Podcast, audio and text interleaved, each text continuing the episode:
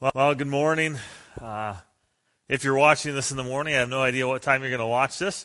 I hope you were encouraged by that wonderful video we just watched of the kids sharing that memory verse, and I hope that verse, that as you memorize it in these next coming weeks, that it brings consistent, persistent rejoicing into your life and thankfulness. Also, I want to echo what was said, I know for many, Mother's Day is really difficult because of a number of different experiences. But for those that are mothers, we do want to say thank you for all that you do, all the sacrifices that you make. And special thanks to my mom, if you're watching this. Thanks for watching me every week and being my biggest fan. And I love you. So with all that said, I'll actually start the sermon. Many of you have probably experienced what they call a stress test. A number of years ago, they were just checking out things with my heart, and they had me do one of those stress tests. And they hook you up to everything, and they have you get on a not an elliptical, whatever those things are called. They're kind of like a treadmill, one of those. They had you get on a treadmill, and they monitor your heart. And recently, someone from our church actually got what's called a nuclear stress test. And in a nuclear stress test, what they do is they inject a dye into your blood. And as you do the different activities, they monitor the blood flow. And really what it's doing is it's checking what is the condition of your heart. Does your heart have good blood flow in all the different locations? Are there any blockages? Is your heart in a good condition? Well, today, Jesus is going to explain to his disciples a parable which really demonstrates that every time he talks and every time he shares the good news in the crowd that is following him, there are four different types of hearts. There's a hard heart. There's a distracted heart. There's an unforgiving heart. And there's a receptive heart. And he's going to use this parable of four soils. And so the question we have going into looking at this parable is, what if we had the same kind of test to analyze our own heart? If we were to look at our heart, would it be hardened? Would it be soft toward the spiritual things in life? Or would we be hardened toward those things and just push God away? Is our heart full of selfishness and pride? Or is it a loving heart that's full of compassion and grace? What if we had the ability to run a test on our own heart and diagnose what the problems were and what could be fixed? Well, today, as we enter into this parable, let's ask that question. What kind of heart do I have? Let's pray. Dear Heavenly Father, we're so thankful that you're good, that you care for us, and that you love us, and that there are many different times in our life where we struggle to have a heart that's for the things that you care about, where we struggle with selfishness and pride, and we struggle with our own desires and wanting to pursue things that aren't fruitful rather than pursuing godly things. And so just help us today as we study this parable to be challenged, to be the type of heart that wants to learn and grow and pursue your things. In your name we pray. Amen. Today we're going to be looking at Mark 4, 1-20. Again, Jesus began to teach by the lake. The crowd that gathered around him was so large that he got into a boat and sat in it out on the lake. That was the normal posture that they would use when they were teaching as a rabbi, while all the people were along the shore at the water's edge. Now, I don't know if you've ever been on a quiet lake. I know that the night that I planned to propose to my wife, we were going to take a little paddle boat out to the small island that was probably about 30 feet by 30 feet. I don't know, just a small island. We had been there years before, carved our initials into one of the trees, had our first kind of official kiss. That's another story for a different day. But I wanted to take her out there and have, as the sun was setting, to overlook the lake and to sing a song and to have the most romantic place possible for this awesome event, to ask her to marry me. And as we were circling the island, which was my final destination, there was two paddle boats of teenagers, loud teenagers. And they wouldn't stop being loud. And because of the lake and the effects of the sound on the lake, we could hear everything they were saying. It was driving me nuts. Finally, they went away, and I was able to make landfall on the island and enact my plan. But see, Jesus, the crowds were so many that he couldn't just stand and teach. So he went out on the boat, and he taught them from the boat. And he taught them many things by parables. And in his teaching said, listen, a farmer went out to sow his seed. He was teaching them through parables. We're going to talk about that in a minute. But in the parable, he'll use a common thing, something that people would be very familiar with. And in an agrarian society, they'd be really familiar with this farmer. And he continues and says, as he was, the farmer, scattering the seed, some fell along the path, and the birds came and ate it up. So in those days, they would have lines of the plants, but in between the lines where people would walk or maybe even where their animals traveled to go and plow, there'd be a place where they couldn't plant any plants. The seeds, if they fell on that path, would just be taken up by the birds.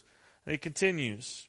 Some fell in rocky places where it did not have much soil. It sprung up quickly because the soil was shallow. But when the sun came up, the plants were scorched and they withered because they had no roots. So they would plant it in a place that worked for a little bit, but the roots had no place to go.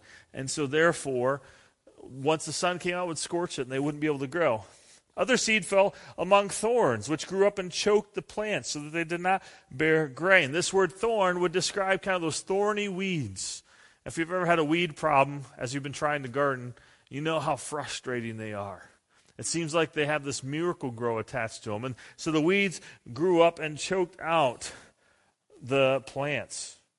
So the seed fell on good soil. It came up, grew, and produced a crop, some multiplying 30, some 60, and some 100 times. One thing you'll notice about parables is they always have something shocking. And for us, this doesn't seem very shocking, at least not to me. But in a good year, that a plant would produce 3 to 8-fold. And so 8 would be like a really good year. And 30 would be something that would be unfathomable. But 60 or 100 times would be impossible.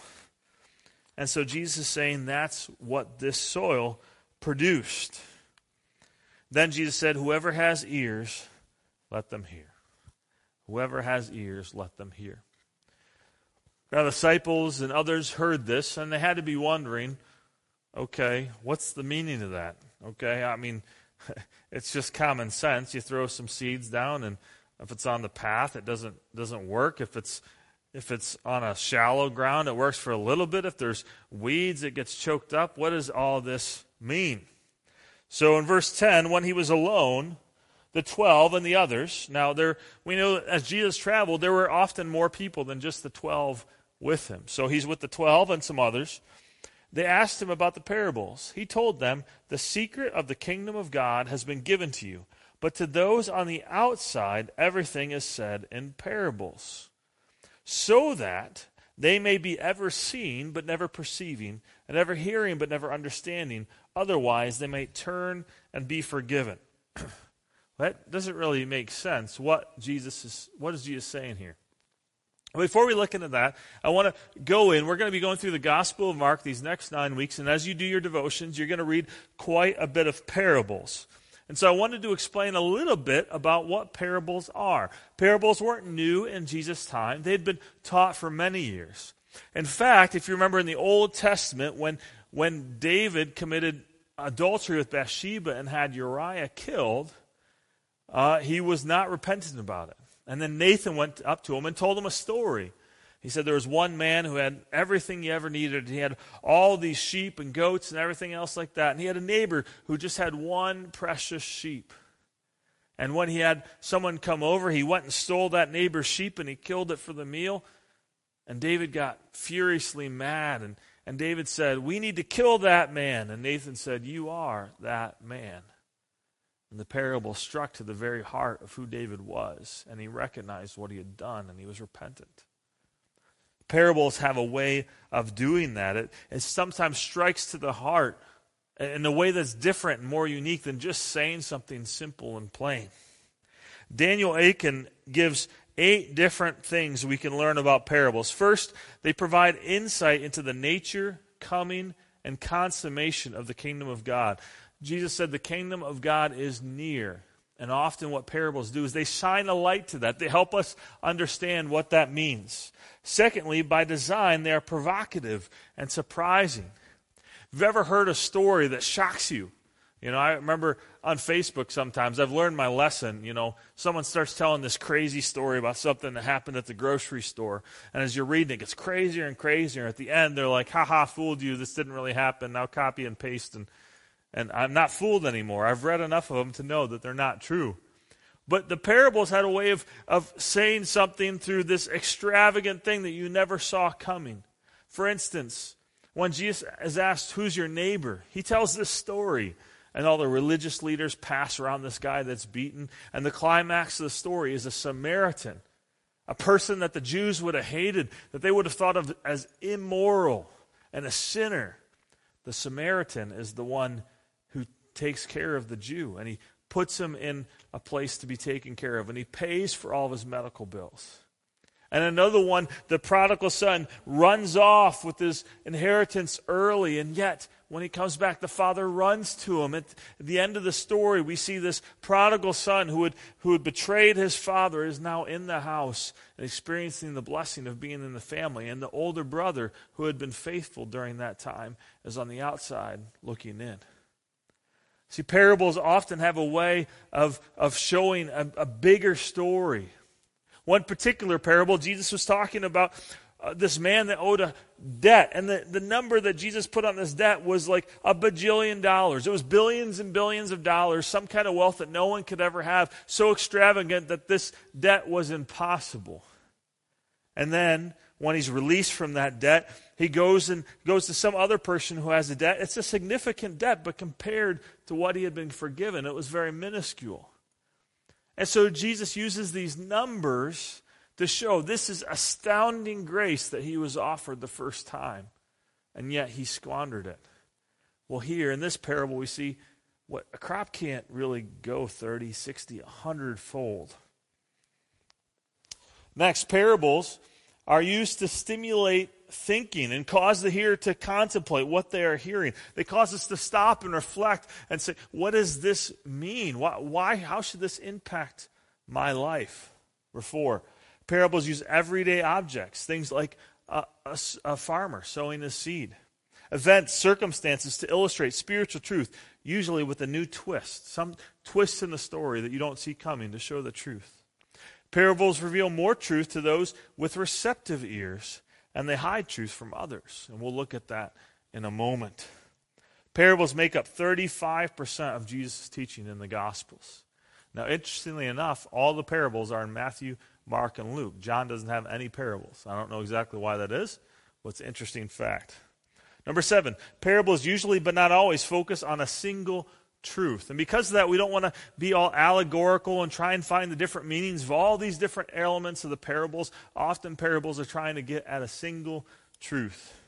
And lastly, parable in the Gospels ultimately draw attention to Jesus as God's Messiah and call us to make a personal decision concerning him. They call us to make a personal decision. So when you read these parables, it should cause you to stop and pause and say, what do I need to do because of this?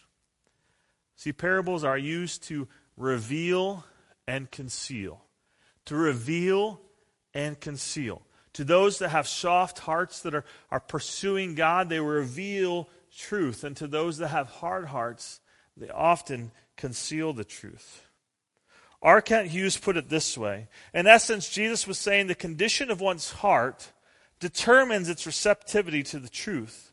Those who receive truth and act upon it will receive more. But those who reject truth will ultimately lose any bit they had. To illustrate this, in Acts 28, Paul is talking. And as he's talking, he actually quotes the exact same passage from Isaiah that Jesus quoted. And we're going to look at Acts 28 real quick here. They arranged to meet Paul on a certain day and came in even larger numbers to the place where he was staying. He witnessed to them from morning till evening, explaining about the kingdom of God, and from the law of Moses and from the prophets, he tried to persuade them about Jesus. So he's going back to the Old Testament and showing them that Jesus is the Messiah. Some were convinced by what he said, but others would not believe. They disagreed amongst themselves and began to leave after Paul had made this final statement. The Holy Spirit spoke the truth to our ancestors when he said through Isaiah the prophet. Notice before we get to what Isaiah said, that some were convinced and others would not believe. And so because of this, as Paul shares about what Isaiah said, they reject what Paul says. Because Isaiah said this, "Go to this people and say, you will be ever hearing but never understanding." This is what Jesus quoted too in Mark. "You will be ever seeing but never perceiving.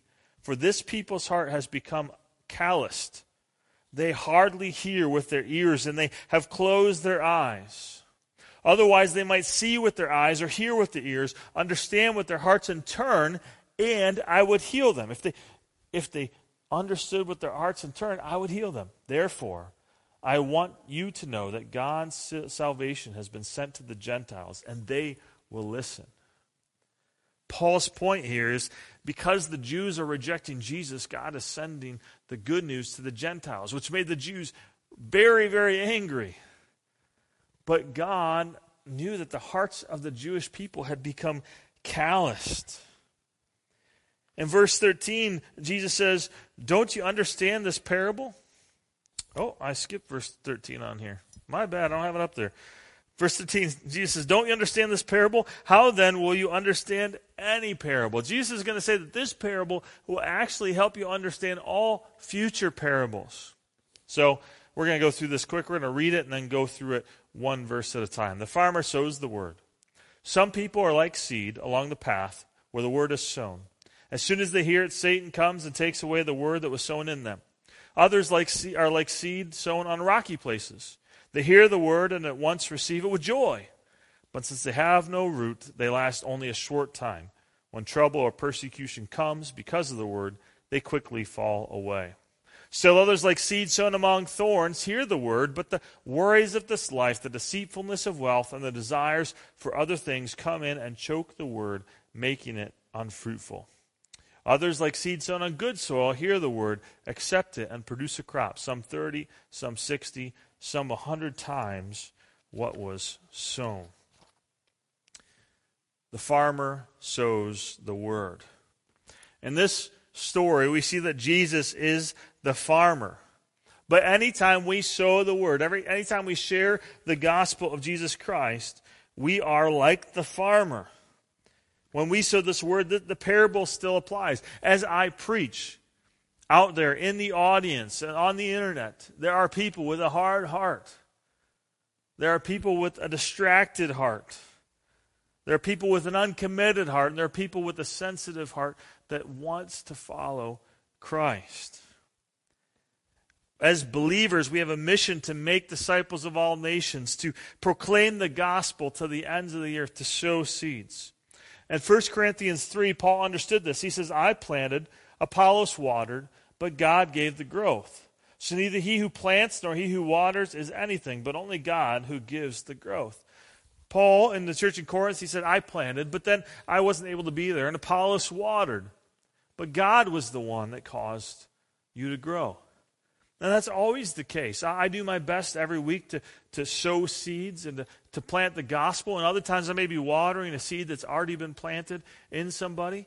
But God is the one that causes people to grow. So in this parable, Jesus is going to describe four different types of soil, and each type of soil represents the condition of the heart of the listeners.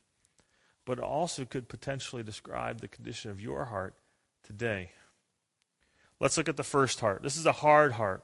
Some people are like seed along the path where the word is sown. As soon as they hear it, Satan comes and takes away the word that was sown in them. They're a hard heart. When I talk, they don't really care what I say.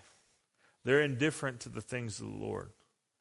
I could have a conversation with them about the scriptures, and they would say, "Okay, that's good for you. That's fine for you. But that's not really me." They care a lot more about everything else in their life other than God's will for their life. You know, I think, too, people can be very religious and still have a really hard heart. We saw it with the scribes and the Pharisees. They were certain that they were following God's laws. They were certain that they were pursuing God, but in all reality, they completely missed Jesus. And a hard heart rejects Christ. It's interesting that in Mark 3, we see the scribes and the Pharisees, they're attributing the power of Satan to Jesus. They're attacking him in the previous chapters of being from Satan. And he's saying, look, your hearts are hard. When I sow this word in you, you know, Satan comes and takes the word that was sown in them. He just takes it away. You're accusing me of being Satan, but don't you see what's happening as you reject the truth? Don't you see what's happening? In verse 16, he continues. He says, others, like seed sown on rocky places, hear the word and at once receive it with joy.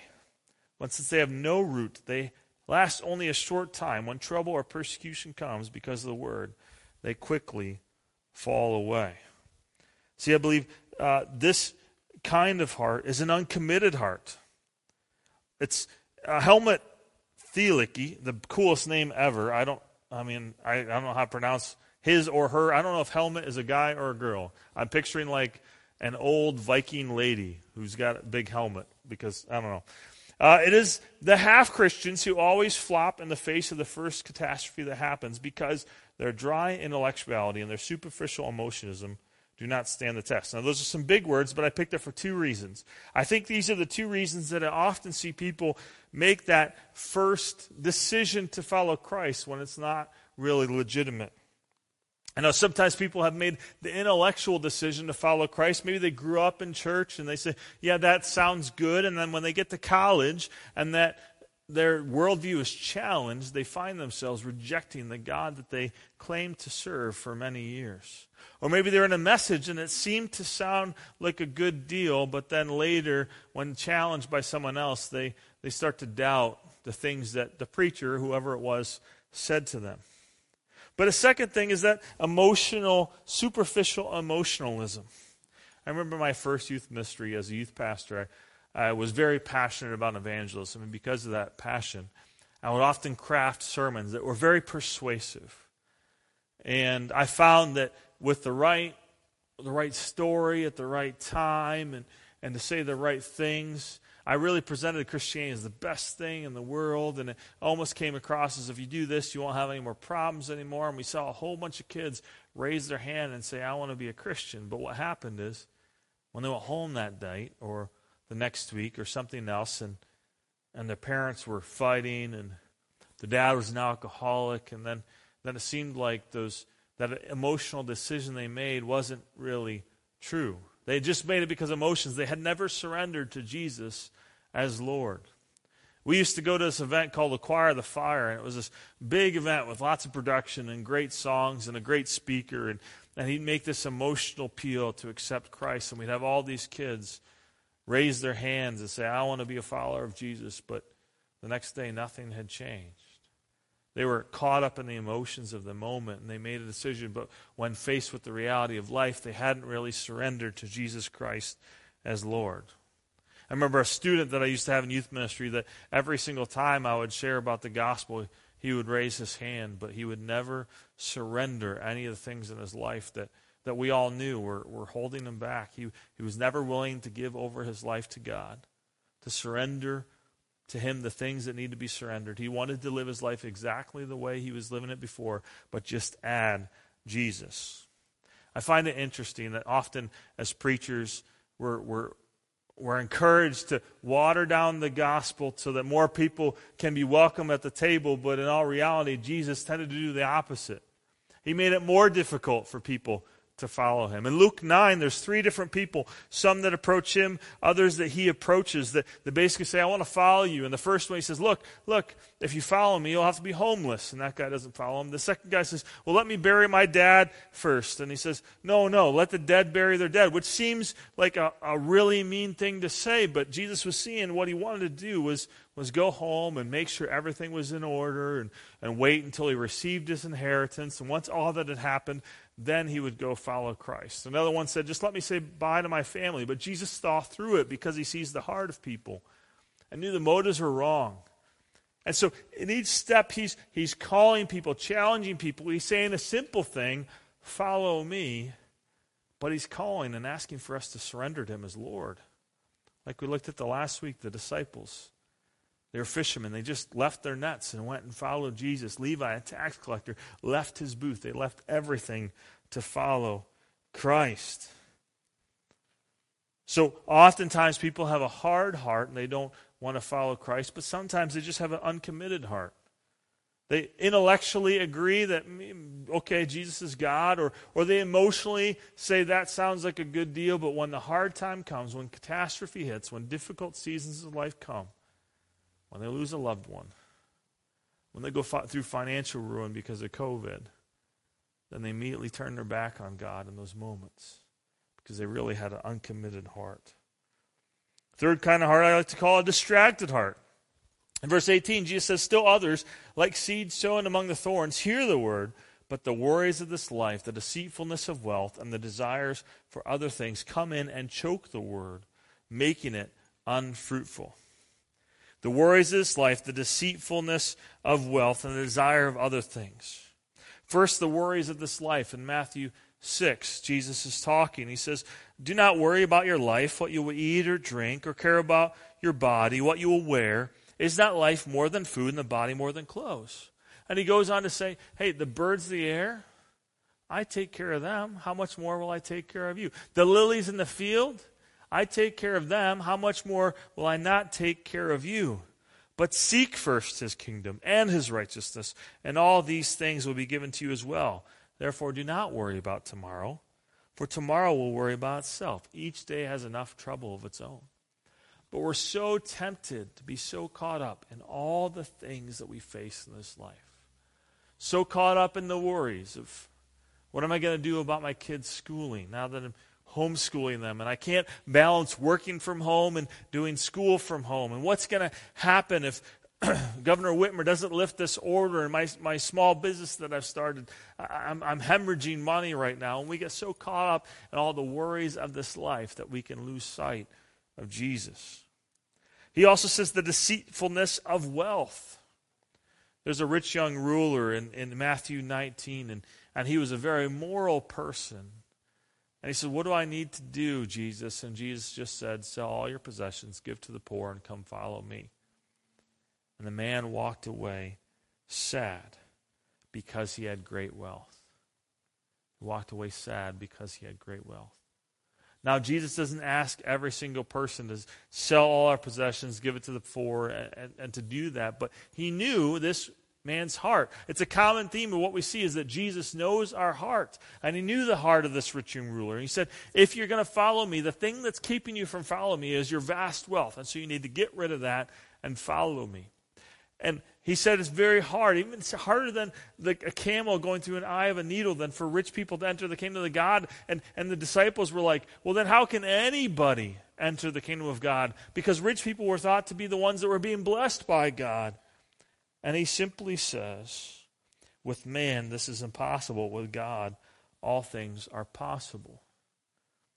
Riches can often be a hindrance to our walk with God, not something that helps us.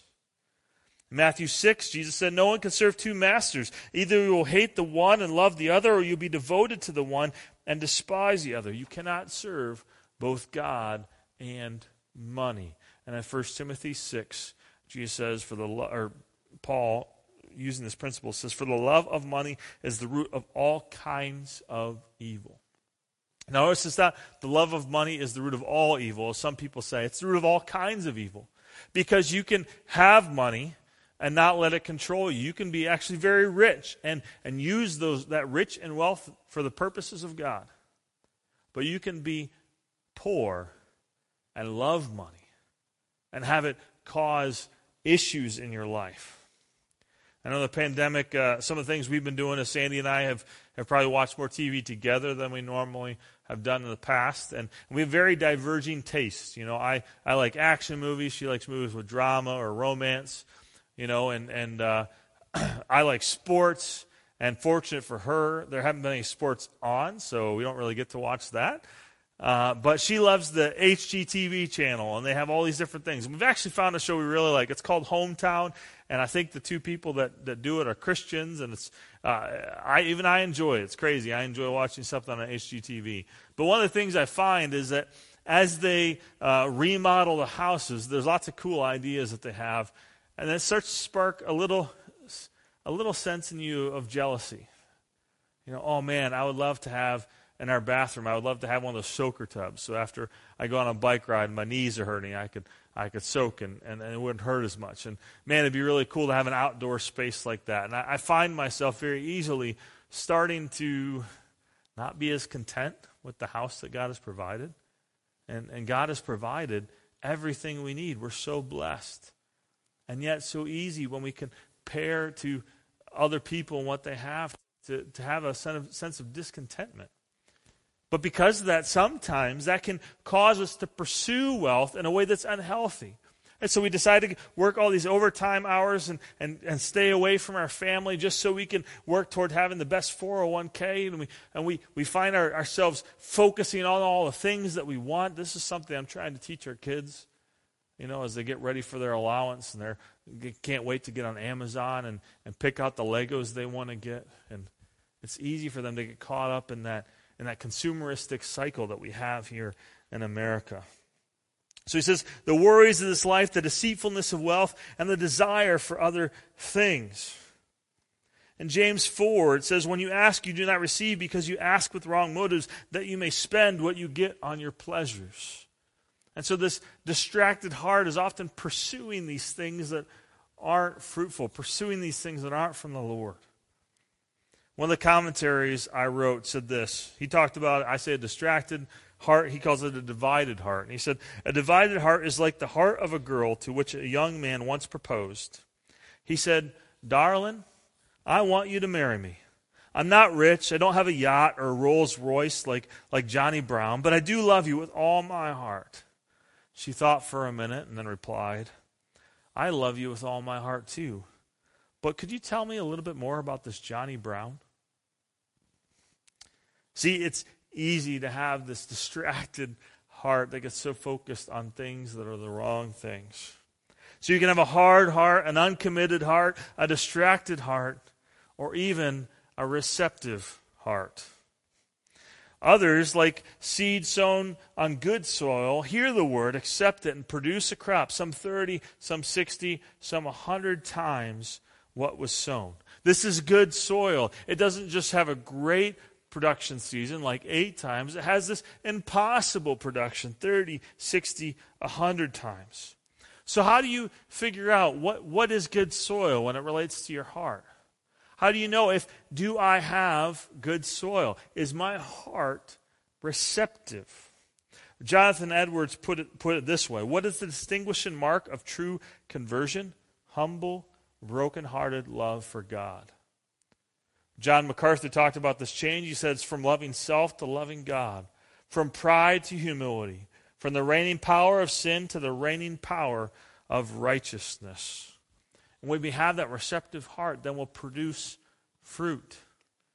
Fruit like it says in Galatians 5, love, joy, peace, patience, kindness, goodness, gentleness, faithfulness, and self-control.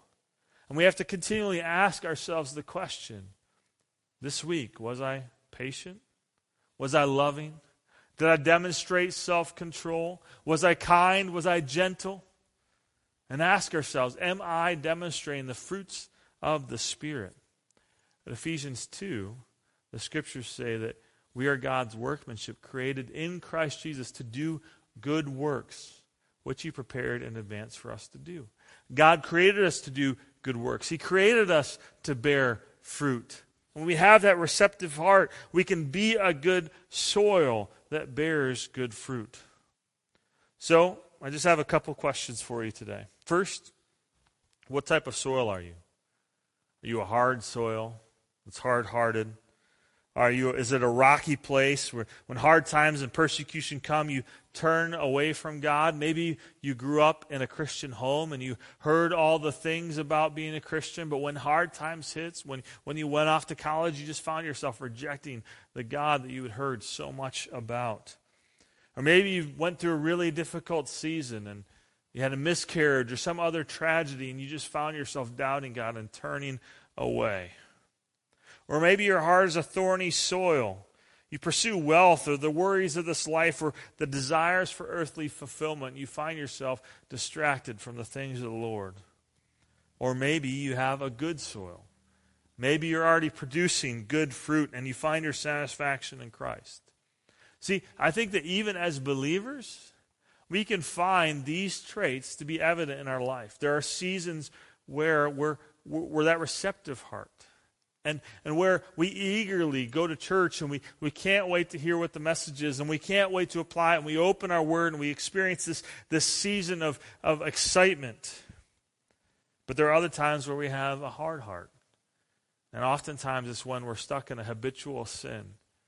And that sin leads us to harden our heart day after day after day. And then we're just coming to church because, well, it's what my wife wants me to do. Well, I want to set a good example for my kids. Well, I don't want to let other people know I'm struggling. Or maybe right now you're struggling with an uncommitted heart. In the midst of this pandemic, you find yourself doubting God and turning away from Him in the midst of the difficulties. Or maybe it's a distracted heart. As you've lost income during this COVID season, you find yourself just focusing all of your time and attention on the financial burden or what's ahead, or maybe with the extra money you've gotten. Maybe as you receive the stimulus check or some of these other things, you're just thinking of all the things you want to buy. Let's seek to be fertile soil, which is firmly planted in the Word of God, and live our lives on that truth. So the first question, what type of soil are you? The second question, how is your heart? And the third question, are you spreading seeds? We have loved having, this is bird seed. If I plant this in the ground, it won't actually plant anything. But we love watching, now, we're kind of stuck at home, not much to do. Having the bird feeder, having the birds come down. We bought a bird bath and watching the birds bath, which is kind of creepy if you think about it. But what Jesus said is the farmer went and he spread out the seed and Darius, I'm sorry, but I'll clean it up. And when he went, he spread it out, and he didn't know what the soil was going to be. And some landed on hard soil, and other landed on soft soil that wasn't very shallow. And other landed on soil that had weeds, but he still sowed. And as believers, when we sow, we don't know what the soil is like. We can't control how receptive other people's hearts are. We can't control if they have a hard heart or a distracted heart or an uncommitted heart or a receptive heart. But we still need to take the seeds and we still need to sow. And we need to sow as we're with our family, as we're at our workplace, with our friends, on social media. We need to think about how we share and what we share so that we are clear about who Jesus is instead of distracting from Christ with our anger or our frustration. Recently, we had two different people that have accepted Christ at North Park, and there's something common in their story. Both of them, God was working on their hearts. They had receptive soil. And an individual from North Park simply said, "Hey, you should come check out our church." The individual from North Park didn't know that they had soft soil, didn't know that they were ready to hear the good news of the gospel of Christ, but they came in and they heard the good news about Jesus Christ and they heard the gospel preached and they said, "I want that. I want that."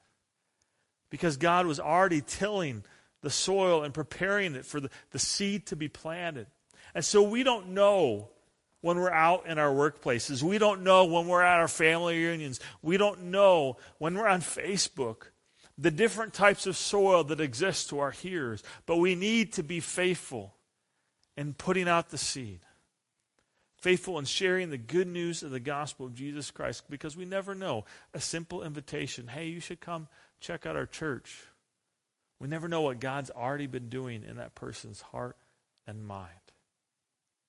So we need to be people that if you've been a hard soil and you've never put your faith and trust in Jesus Christ, then I challenge you to do that today. You will change your life.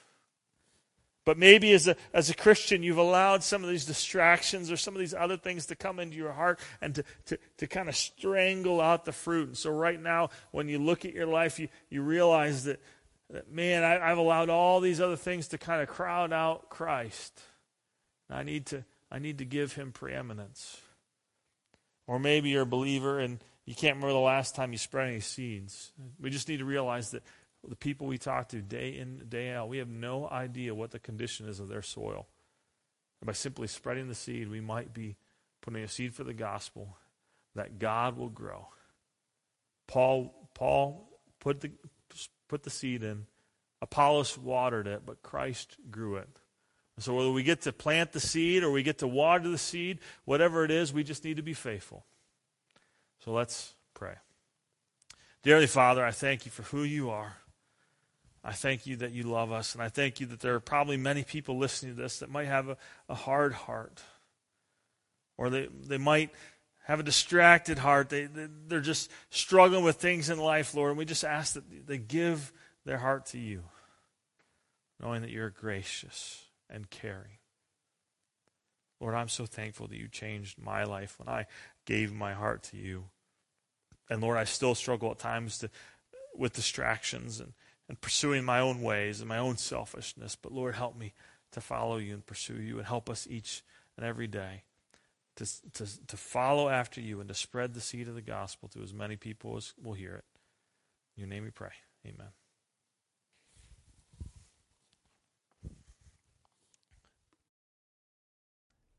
I hope you were encouraged by today's service. This week, go out, have a great week, live as a testimony to the gospel of Jesus Christ. Share your faith. Share the good things God has done for you. Randy posted some reflection questions that we can take a moment, if you're watching this with your family or with some roommates or a friend, to just take a moment to go through these reflection questions. They'll be put on the big screen here in a second, so you can pause it and take some time to ask those questions and think through the sermon. Have a great week.